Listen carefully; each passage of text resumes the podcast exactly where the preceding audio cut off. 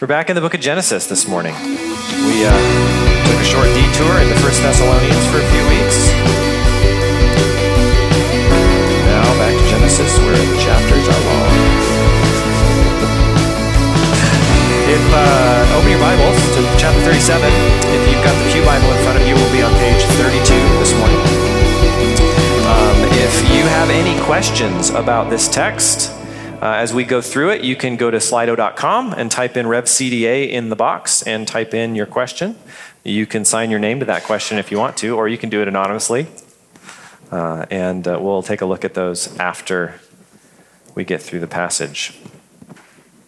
Let me pray for us.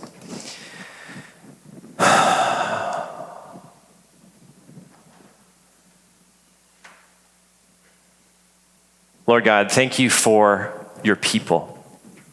Thank you for the way that you have gathered us together, that you have created this thing called the church, your body, your bride, the temple of the Holy Spirit, the people of God, all these metaphors in your word that point to this unity, this communion that we have with one another in Christ. God, I pray that we are people that recognize the value of that.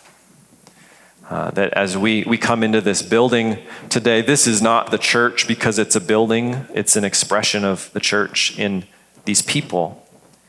And some of us are deeply connected relationally here. And we would look around this room and see people who have been the hands and feet of Jesus to us.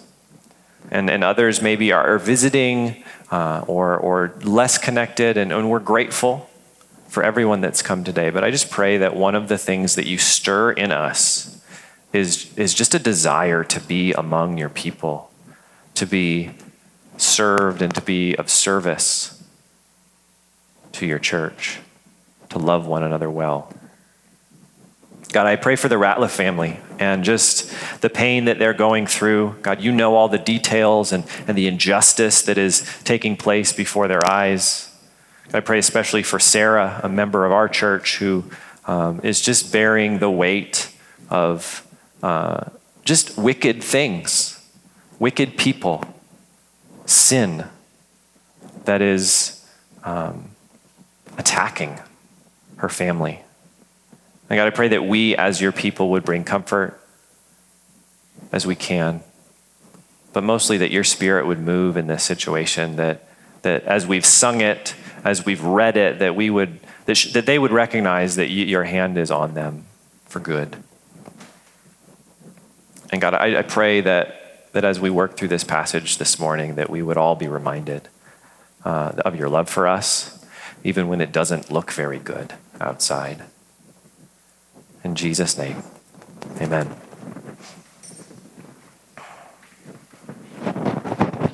So, I had a plan on Tuesday. I have a plan every Tuesday. It's not always the same plan, but there's always a plan. And that plan involved working at my office, getting some things done. I had a checklist that I was excited about checking. And I got a phone call from my wife who said the toilet wasn't working. And typically our community group meets at the Hamilton's house, but they couldn't host. And so we had decided we were going to host our community group that night. And she was concerned that we wouldn't have a working toilet for community group. And which is a good concern. And the thing is, though, we recently remodeled a bathroom, and we thought it would be fun to buy one of those fancy toilets that you have to plug into the wall.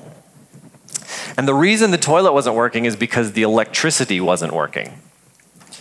And so I came home and started fiddling with the electrical. The breaker kept flipping, and I just couldn't figure out why. It would hold for like 5 or 10 seconds, and it would flip. And And so then I thought, well, there's a short somewhere. And so I opened up every single outlet on the circuit. And I got to the last outlet and I opened it up and there was water in it. So my electrical problem turned into a plumbing problem. I had realized that there was something in the new shower that we had just installed that was leaking into the wall, into the outlet, shorting the circuit. And so I spent the whole rest of the day fixing that problem. And it just wasn't what I had planned. It wasn't what I wanted to do with my day. It was annoying. It really bothered me that I didn't get anything done because I spent 5 hours tracing down this toilet problem for community group. And as I was reflecting on that, it's interesting when stuff doesn't go your way, the things that are inside of you kind of spill out, don't they? When you're having a great day, you can pretend to be anybody. But when things are going badly, it shows your character, it shows who you trust, it shows how you see the world. Today we're jumping back into Genesis and we're going to start a story about a young man whose life does not go his way for quite a while. And we're going to take a look at the beginning of this story and work through it for the rest of this book. And one of the overarching themes of this story and the rest of Genesis is something called the sovereignty of God. And the sovereignty of God has to do with how we understand the universe works and how that shapes our hearts. This story this morning also starts with a few of what we might be called or tempted to call small sins, socially acceptable sins. You know, those kind of sins when you're at community group and you talk about confession and you say I'm just really struggling with pride. And everybody goes, oh. And everybody just kind of thinks that's not a really big deal. That's one of those sins that you can just kind of throw out when you don't really want to talk about the big things. But what we're going to see is these, quote, small sins ruin this family's life for decades. So we start off, Jacob lived in the land where his father had stayed, the land of Canaan. These are the family records of Jacob. If you've been with us through Genesis for the last, however many years we've been in Genesis, this is one of those section indicators. If you remember the word toledot, it's a Hebrew word, the generations or the family records. There's 10 of them in the book. And this is the last one. The author is signifying that this is the last part of the story. And throughout this section, we're going to see the artistry of the book of Genesis come out. And I love this about the Bible is that God's word is true, but it's also beautiful. The Holy Spirit, in combination with the human author of Genesis, has created this amazing artistic story with both brevity and detail. We're going to see all kinds of themes flow through this section of the book that we've already seen. There's this 19th century playwright named Anton Chekhov. If you've ever heard of something called Chekhov's gun, He said, if in the first act you have hung a pistol on the wall, then in the following one it should be fired. Otherwise, don't put it there. And he's talking about storytelling. And the author of Genesis is a master storyteller because what he's going to do is he's going to reference back to things that we've already seen in the book. And he's going to bring them up again because it's going to repeat in these really beautiful ways. Moses weaves in themes like humanity's call to rule and reign from chapter 1, the test in the Garden of Eden from chapter 3, sibling rivalry, which we've seen over and over and over again. We're going to see parents playing favorites like we've seen before, children deceiving their father. There's so much beauty and artistry in this book, and it's on full display in Genesis. And so we keep reading. At 17 years of age, Joseph tended sheep with his brothers, and the young man was working with the sons of Bilhah and Zilpah, his father's wives, and he brought a bad report about them to their father. Now Israel loved Joseph more than his other sons, because Joseph was a son born to him in his old age. And he made a robe of many colors for him. But his brothers saw that their father loved him more than all his brothers. They hated him and could not bring themselves to speak peaceably to him. As we've walked with Jacob over the last section, we've seen him grow from a schemer and a scoundrel into a godly man. God changed his name to Israel, signifying that he'd grown into the patriarch that God wanted him to be. He begins to trust God. But we see here that he has still inherited the parenting strategies of his parents.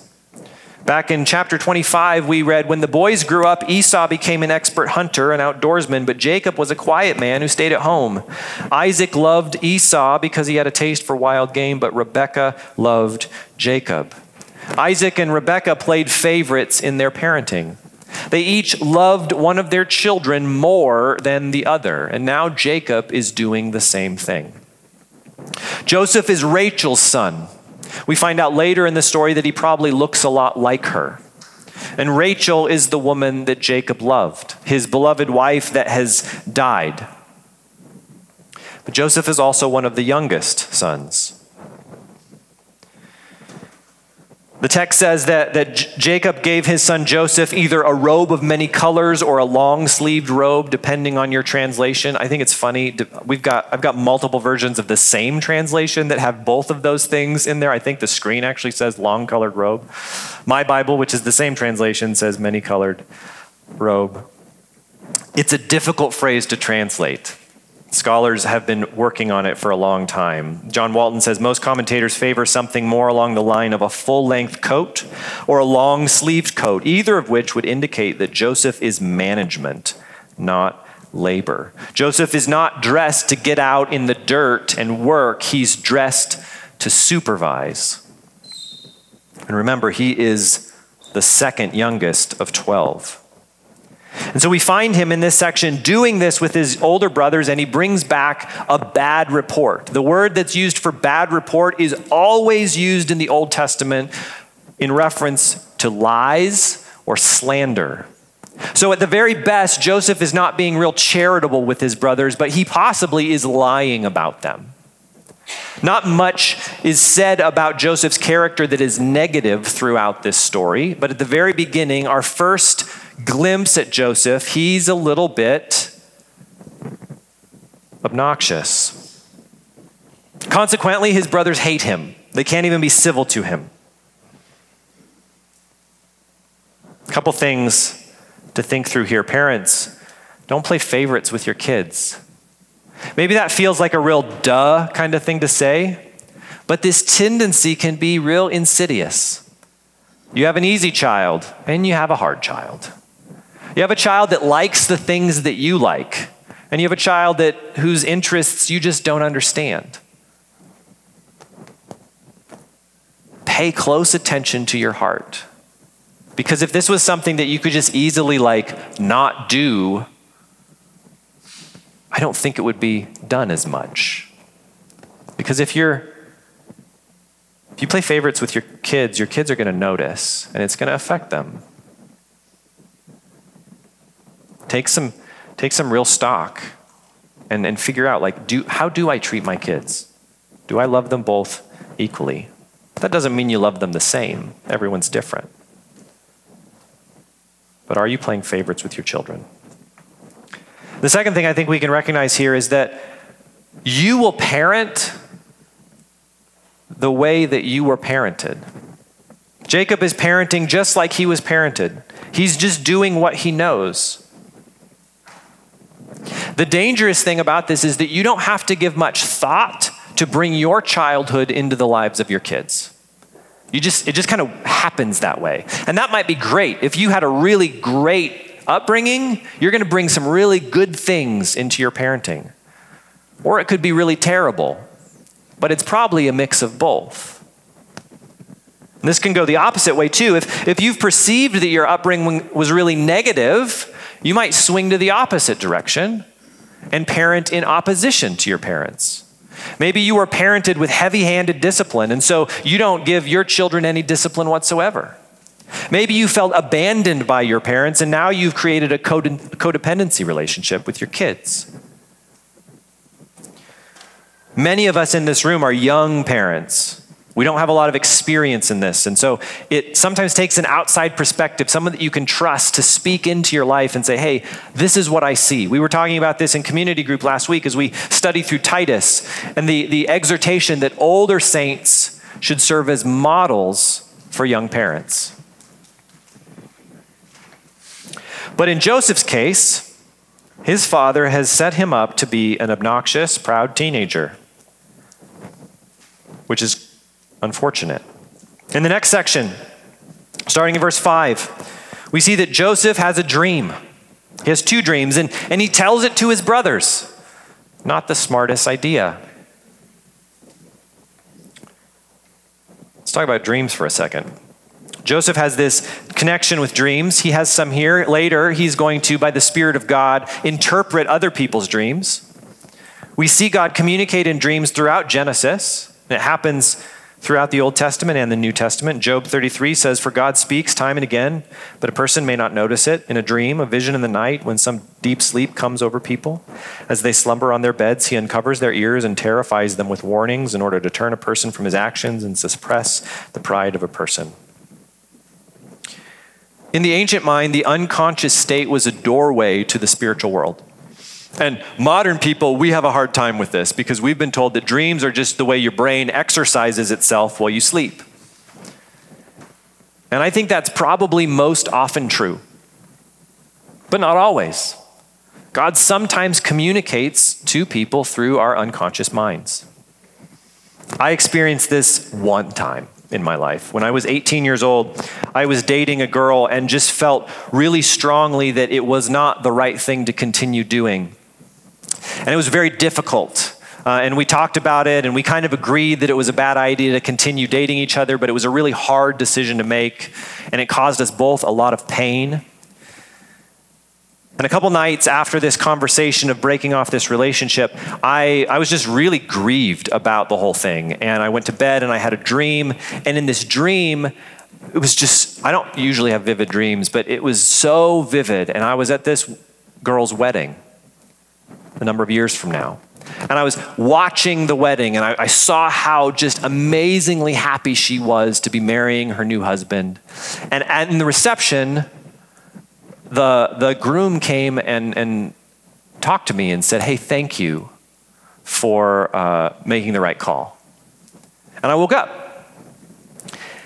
And I can't tell you anything more than that, other than I just knew that the Lord was comforting me in that he was just saying, hey, this is the right path. And it really helped me process that. That doesn't usually happen to me. Maybe you're someone who feels like you get dreams from the Lord all the time. And I would say that this is something that should be considered with caution. So I think most of our dreams, if we remember them, are just a weird way that our brain processes when we are asleep. But sometimes I still think for some of us, there will be dreams that are worth holding up to our primary authority, which is the Scriptures, bringing it into the community of God's people, the church, to test and asking the question, is this God speaking? If you're someone who you would say like, yeah, I have dreams that I think the Lord speaks to me. That's great. That's awesome. That is a gift of the Holy Spirit. Don't be ashamed of that.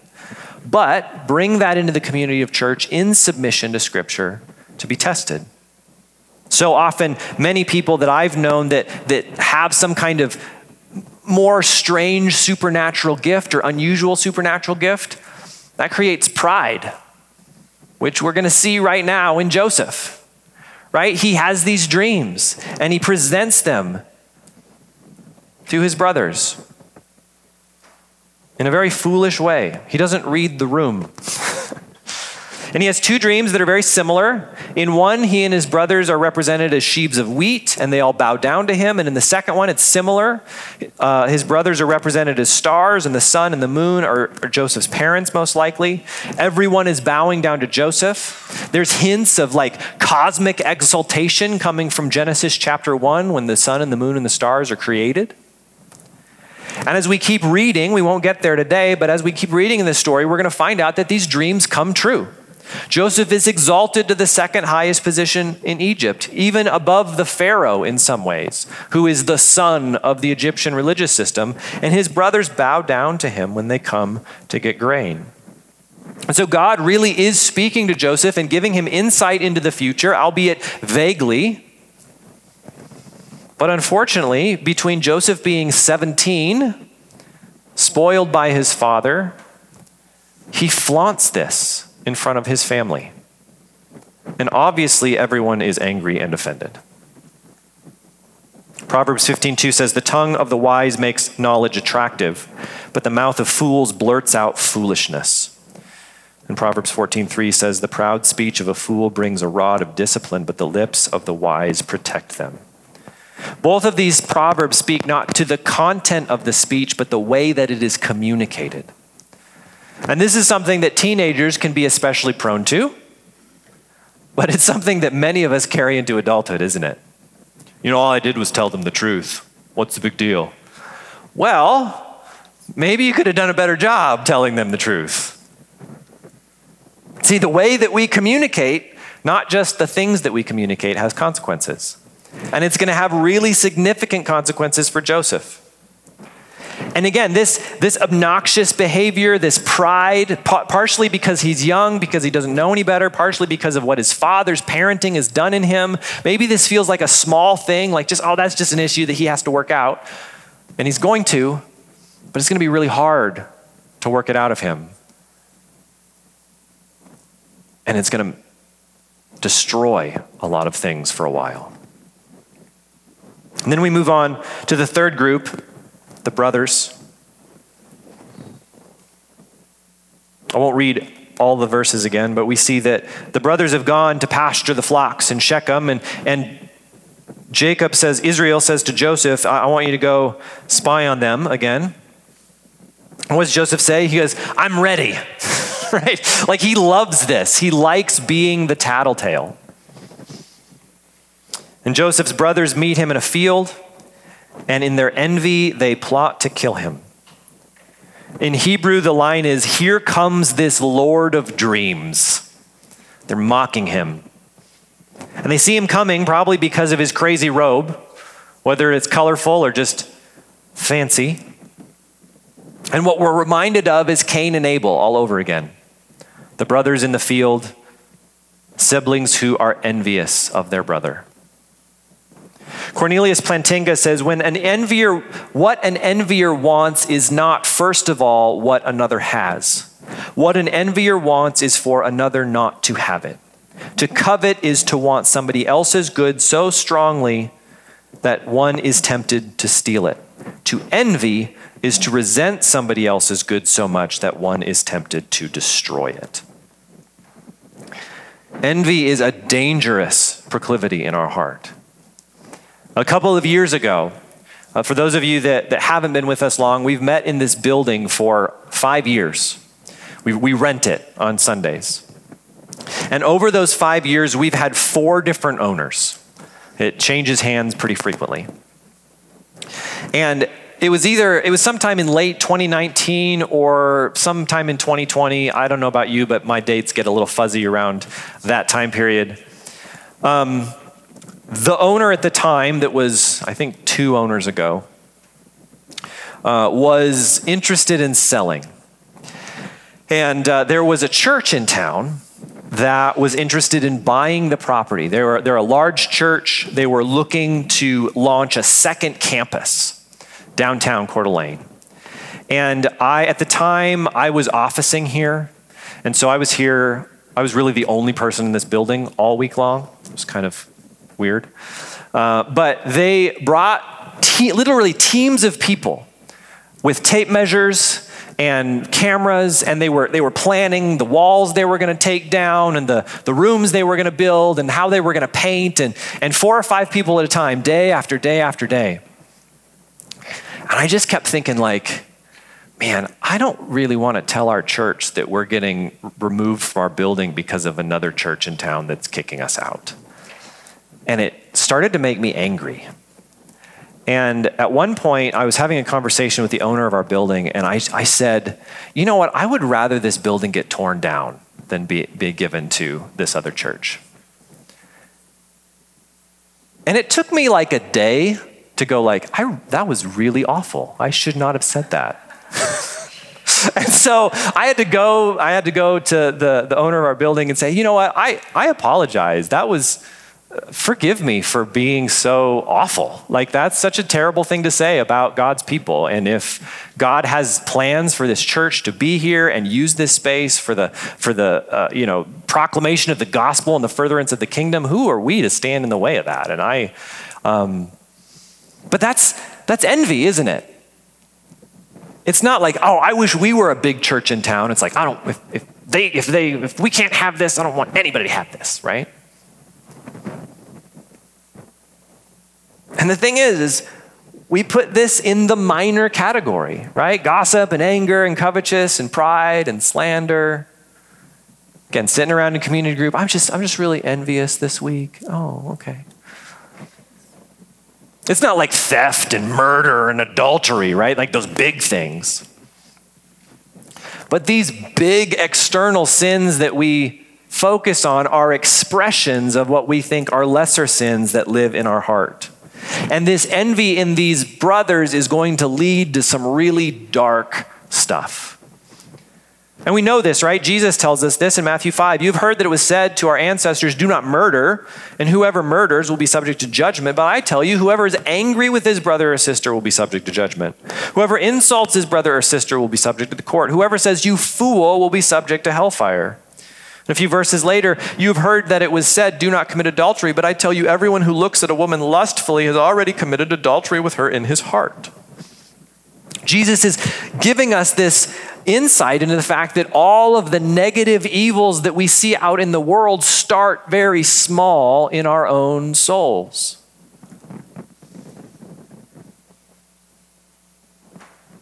The encouragement for us is to guard our hearts, right? The things that start on the inside will make it to the outside. There isn't a sin that lives in us that is no big deal. When we see it, when we notice it, when we're made aware of it by someone who loves us and points it out to us, everybody loves that. Take care of it. Deal with it before it gets out of hand. So they're going to kill him, right? But Reuben steps up, the oldest son. He is ultimately responsible for everyone.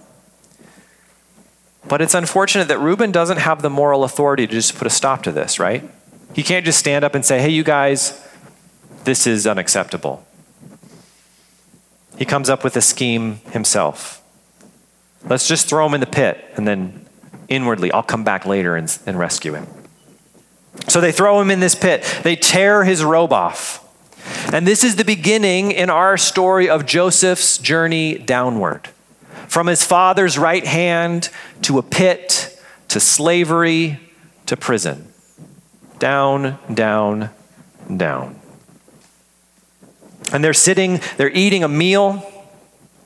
Notice another act of wickedness connected to a meal, just like Genesis 3. And they see these slave traders coming by. And Judah thinks, hey, we could make a little bit of money off of our brother if we sell him into slavery. He says, we don't want to hurt him. He is our flesh and blood, right? And so Reuben is apparently gone somewhere, right? And the caravan comes by and they sell him into slavery. And there's this question about, like, I try to point out these things that people throw out as like reasons why you can't trust the Bible. There's this question of the Midianites and the Ishmaelites. I don't know if anybody noticed. Like in one verse, they're called Ishmaelites, and in another verse, they're called Midianites.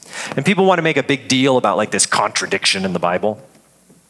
But like, as always, like, you know, the TikTok atheist that you follow online is not the first person that's seen this. They didn't like discover this in the Bible. And this isn't like a Transformers movie. The writer didn't just go like, that's good enough. Nobody will care. You guys didn't get that. That's okay. Everyone sees this tension, right? This book has been around for thousands of years. It's been meticulously cared for and crafted, right? Just because we don't understand it on the first read doesn't mean it's a problem. These names, Ishmaelite and Midianite, are used interchangeably here and later on in Judges 8. Why is that? We don't really know. It could be that the Midianite term is an ethnic designation and the Ishmaelite one is a cultural designation. That's just a guess. In Judges 8, the text says that the Midianites had golden earrings because they were Ishmaelites. So maybe that has to do with just kind of their culture, the way they wore their clothes or their jewelry. Maybe Ishmaelite here describes their nomadic lifestyle. Midianite describes their ethnic heritage. No matter what, the author is doing this on purpose. He's giving information here. And we don't need to be confused by it. I think a lot of times we get worked up. We begin to doubt the scriptures because we don't understand them on first read. But we have to remember that the authors and the first audience of these books knew what they were doing. They weren't doing it haphazardly. They intended to write coherently. And beyond that, the Holy Spirit ultimately authors this book. So they sell Joseph to these traders, Ishmaelite, Midianites. Reuben comes back, freaks out about it because that doesn't go according to his plan. And then they all come up with a plan to lie to Jacob about what happened. And this is another one of those things that's just, I want to say it's beautiful, but it's also horrifying. Jacob is deceived by his sons with his other son's clothes and a baby goat, just like he deceived his father with his brother's clothes and a baby goat. The way he has lived his life comes back on him. Another thing I think it's important to remember, and we need to remember this frequently throughout Genesis, is this kind of stuff easily gets thrown into like Bible story territory, right? It's up on the flannel graph in Sunday school, Joseph's coat of many colors, and he's sold into slavery. But I think it's important to really humanize this as much as we can. Our word for this is human trafficking. U.S. law defines human trafficking as the use of force, fraud, or coercion to compel a person into commercial sex acts or labor or services against his or her will. In 2021, over 50,000 calls to the National Human Trafficking Hotline in the U.S. Millions of people are trafficked each year worldwide. What is the point of bringing this up? Because we need to be able to put this story into the context of real deep wickedness on the part of Joseph's brothers. This isn't just a Bible story. This is the real evil decisions of these men against their younger brother. Tim Mackey says, Jacob thinks that a wild animal has eaten his son, and in a way that's true. The wild animals are his sons. Like, this story should be horrifying to us. In the middle of a family that is called blessed by God, chosen by God to be the center of his plan to restore the world, how could this happen? Why would God let this happen? Joseph is sold into slavery. Jacob thinks he's dead and is going to live in mourning for decades. And this is where we start, as we reflect on these chapters moving forward, to think about the sovereignty of God. This chapter is the beginning of a story that illustrates God's sovereignty over the affairs of people. And sovereignty is one of those things that we feel tension around sometimes because it's difficult to understand. John Frame says, the sovereignty of God is the fact that he is the Lord over creation. As sovereign, he exercises his rule. So Christians have had a range of ways of explaining this over the centuries, and I want to offer two extremes, and then there's a wide variety of middle ground. But one extreme is what's called determinism. Determinism says that everything that has and will ever happen is decided by God. Every snowstorm, every human decision, God has ruled that each and everything that happens would happen that way. God always knows what will happen because he causes it to happen. On the far side of determinism is something called open theism. Open theism says that God knows everything that can be known, but there are circumstances and truths that are contingent on the free choices of other people that cannot be known until they happen. God not only doesn't cause everything, but actually doesn't know all of the future. And in my opinion, both of these extremes kind of treat God like a math problem that needs to be solved and not a person. I think the best way to understand sovereignty is in the normal sense of the word. If we talk about a king who is sovereign over a nation or a kingdom, that means that the king can do whatever he wants. He can build a road. He can buy out a movie theater to see a new movie all by himself. He can declare a national holiday. He has power. A true king is prevented from nothing. But that doesn't mean that the king necessarily causes or is responsible for everything that happens in the kingdom. Here's a couple passages that talk a little bit about how God exercises his will. Isaiah 46:10 says, I declare the end from the beginning and from long ago what is not yet done, saying my plan will take place and I will do all my will. So God tells us that he knows what will take place in the future. He has a plan for the future, and he will make sure that it happens. In a story in 1 Samuel 23, we read, David said, Lord God of Israel, your servant has reliable information from Saul that Saul intends to come to Keilah and destroy the town because of me. Will the citizens of Keilah hand me over to him? Will Saul come down as your servant has heard? Lord God of Israel, please tell your servant. The Lord answered, he will come down. Then David asked, will the citizens of Keilah hand me and my men over to Saul? They will, the Lord responded. So David and his men, numbered about 600, left Keilah at once and moved from place to place. When it was reported to Saul that David escaped from Keilah, he called off the expedition. This is an interesting story because it shows us that God knows what will happen in the future if certain other things happen. If these people do this, will this happen? If I do this, will those people do that? And God tells David, yes, if you do this, these people will do that. Well, David doesn't do that, and so these people don't do that other thing. This is called a counterfactual, what might happen. And it seems to show us that God knows what might happen if certain choices are made.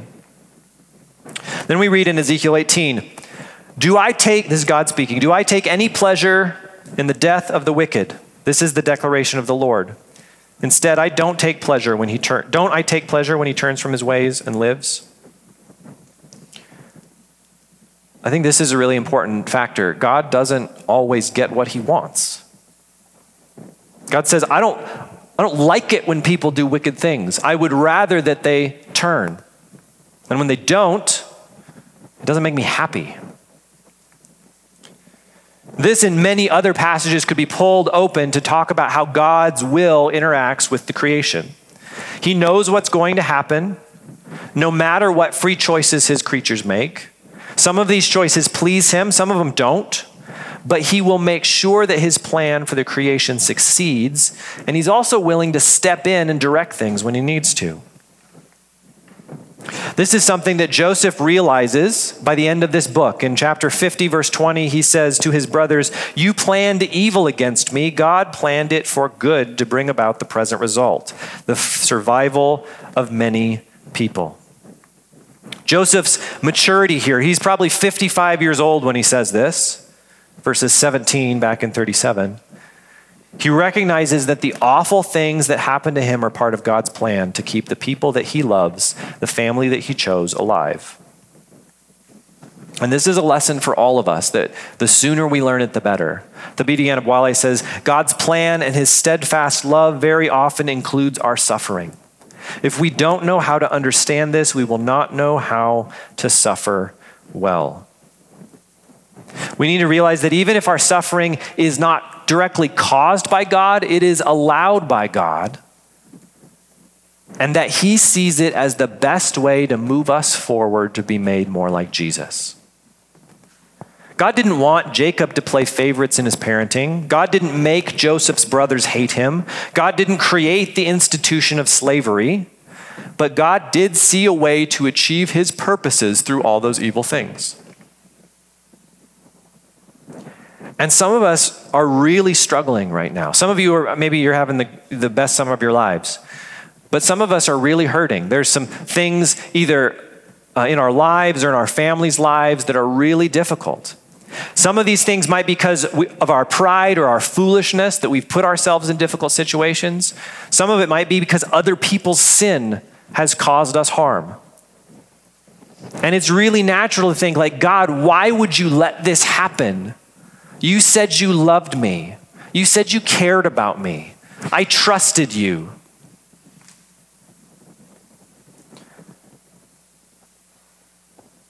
And at this point in the story, we don't know the answer to that.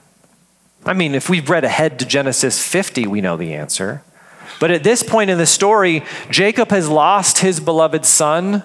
His other sons have committed a violent act of human trafficking and potentially murder, secondhand. Joseph has been sold into a foreign nation to be a slave. He has no hope of seeing his family ever again. And in that point, it's really hard to go, yeah, God loves me and has a wonderful plan for my life.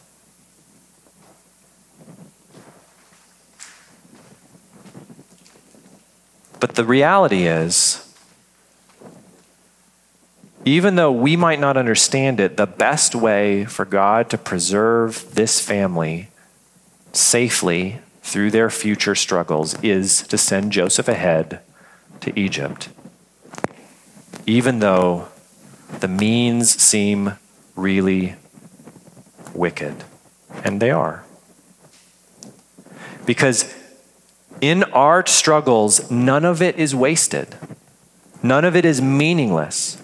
God will make sure that it all has a purpose. Philippians 1:6, I'm sure of this, that he who started a good work in you will carry it on to completion until the day of Christ Jesus. Romans 8, we know that all things work together for the good of those who love God, who are called according to his purpose. And you know, I know that can sound trite and unhelpful, and sometimes it really feels that way. But if those things at bedrock are true, the future that God sees for you must be better than the suffering that you're experiencing now. The author of Hebrews says, therefore, since we also have such a great cloud of witnesses surrounding us, let us lay aside every hindrance and the sin that so easily ensnares us. Let us run with endurance the race that lies before us, keeping our eyes on Jesus, the pioneer and perfecter of our faith. For the joy that lay before him, he endured the cross, despising the shame, and sat down at the right hand of the throne of God. We are called as Christians to follow in the footsteps of our King. And in this passage, like Joseph, Jesus is the beloved Son of the Father. Like Joseph, Jesus' family doesn't believe his message. Just like Joseph, Jesus is betrayed by his brothers. Like Joseph, he's brought down from his place of honor to a place of servitude. But like Joseph, he rises up out of that. He inherits a position at the right hand of the Father. He rules over all things and saves the very people that are responsible for his suffering. We see Jesus' story throughout Joseph's story. The difference, though, is that Jesus chose to suffer. Jesus chose to be brought low so that he could save you, so that he could save me. Jesus willingly endured the suffering because of the joy that he knew was on the other side, to be given a kingdom and a people forever. And if Jesus, our King, our Savior, willingly suffered in order to be exalted, in order to rescue us from sin and death, do we trust him to have your best interests at heart, even when you aren't sure what the future holds, when you can't see the outcome, when suffering comes and you can't make sense of it? Whether it seems like your day has been ruined by a water leak, or your life seems ruined because of tragedy, we all have the opportunity to trust that where we are is exactly where God wants us to be, even if we don't know why. Joseph figures this out after 38 years of ups and downs, which we'll get to at the end of the summer. But we can choose to believe it today. In the middle of difficult circumstances, or better yet, before difficult circumstances come, we can find joy empowered by the Spirit of God within us, not in what is happening to us, but in the future that has been promised to us by God. Let's do some questions.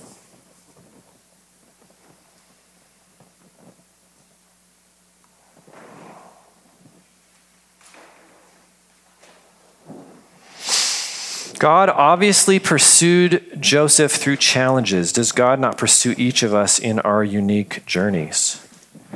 Yeah, I think so. I think that's a really beautiful insight into the way this story is going to unfold. God is never going, multiple times throughout this text, it's going to say God was with Joseph. And I think that's important because we often believe that if God is with me, I will be happy, I will be wealthy, I will be healthy, my relationships will work. But that's not necessarily true. God is with Joseph as he goes into the prison, just as much as when he comes out of it. And I think that's a really encouraging thing to see. That God is, Jesus says, I will never leave you or forsake you, right? I've recently been convicted of the sin of jealousy. I want to change and be someone who celebrates the blessings of others. Where do I start? Oh, that's good. I think one way to start is to celebrate your own blessings. Jealousy comes from believing that you have not been given enough, that you don't have what they have, that God treats them better than he treats you. But the reality is, if you started writing down all of the things in your life that you have to be thankful for, that you can show gratitude for, that are good, you'd probably run out of paper. And I think the recognition that God is good to you, we sang it, the goodness of God is running after me, is pursuing us. Only goodness and faithful love will pursue me. Psalm 23. Only goodness and faithful love will pursue me all the days of my life, and I will dwell in the house of the Lord forever. Like the recognition that God is good toward you, and to take a few minutes to just go like, here are all the ways. And then take that and respond to it in prayer. Thank him for all the things that he gives you. Glorify him for all the things that he does for you. Begin to feel his love for you in those things. And it might be that you don't get the thing that you think you need, that you don't have. But that's where I would start. Jesus and Joseph stories from exaltation down in the pit, back up to reigning, show grace and saving the nations and world. Post-millennial hope. Anonymous question. Yeah, maybe. Maybe. Maybe the premillennial hope, who knows? I'm so terrified of bringing my childhood into my kids' lives. How do I ensure I keep them from the manipulation and negativity I grew up with? Oh, thank you, Dylan. I think you surround yourself with wise, older counselors that have been parenting a long time and have good results. A lot of times I think people who have parenting advice weren't really good parents. Like, you see their kids and you're like, I'm not really sure I want to take advice from you. But fortunately, we have a number of older couples in this church who have really great kids and were excellent parents and still are excellent parents. Invite yourselves over to dinner at their house. You have my permission. And let them speak into your life.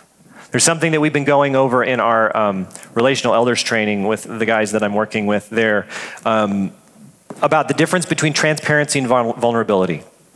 And I think this is important in the way that we receive feedback. And it's this. We many times are okay with transparency. We've been trained as the people of God to be open about our lives, to say, like, here I am, I'm an open book, this is it. And that feels like a relational bridge, and it is. But if you invite someone to speak into your life, if you act in transparency and like lay all your cards out on the table, and then they say, hey, here's what I see, and then you don't listen to them, then you're not really acting in vulnerability. Transparency is being see-through. Vulnerability is being able to be touched.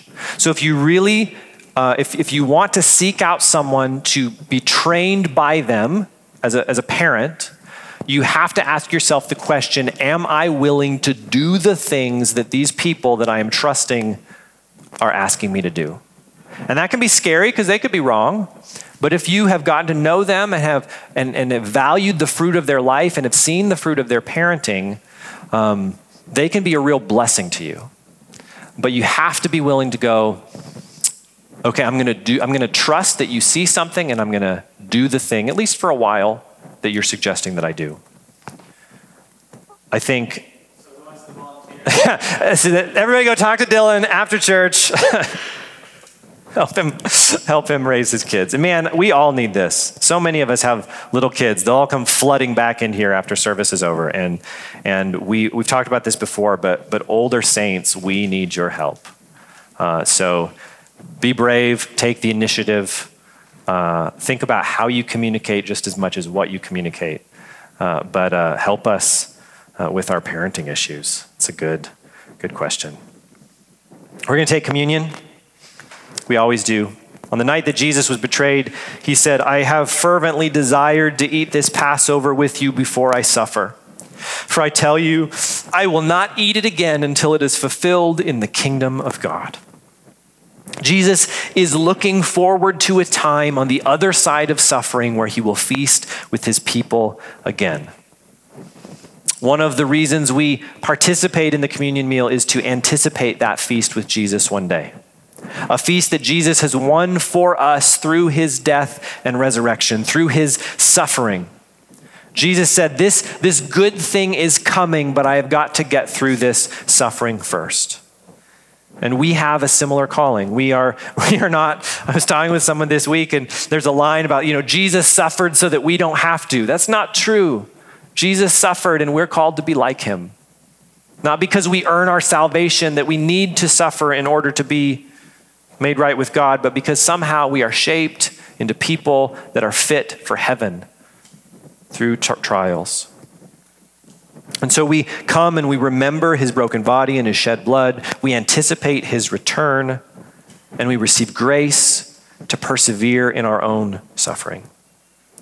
And we do it as people with our allegiance to Christ. And so as we have been in the habit of doing before we take communion, we will remind ourselves of who we are as Christians. We will recite the Nicene Creed, which has been the standard of what Christians believe for 1,700 years. Texts that all come from Scripture, cobbled together to say, like, this is what it means to follow Jesus. This is what it means to be a Christian. We'll sing together. I invite you to come up and take the bread and the cup back to your seat. We have wine and juice per the dictates of your conscience.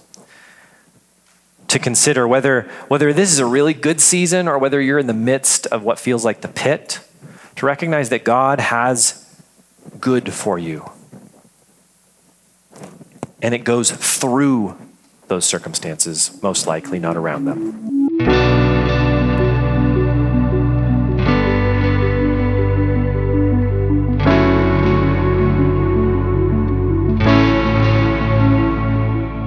You've been listening to the Revelation Church Coeur d'Alene podcast. Learn more about Revelation Church at RevelationCDA.com.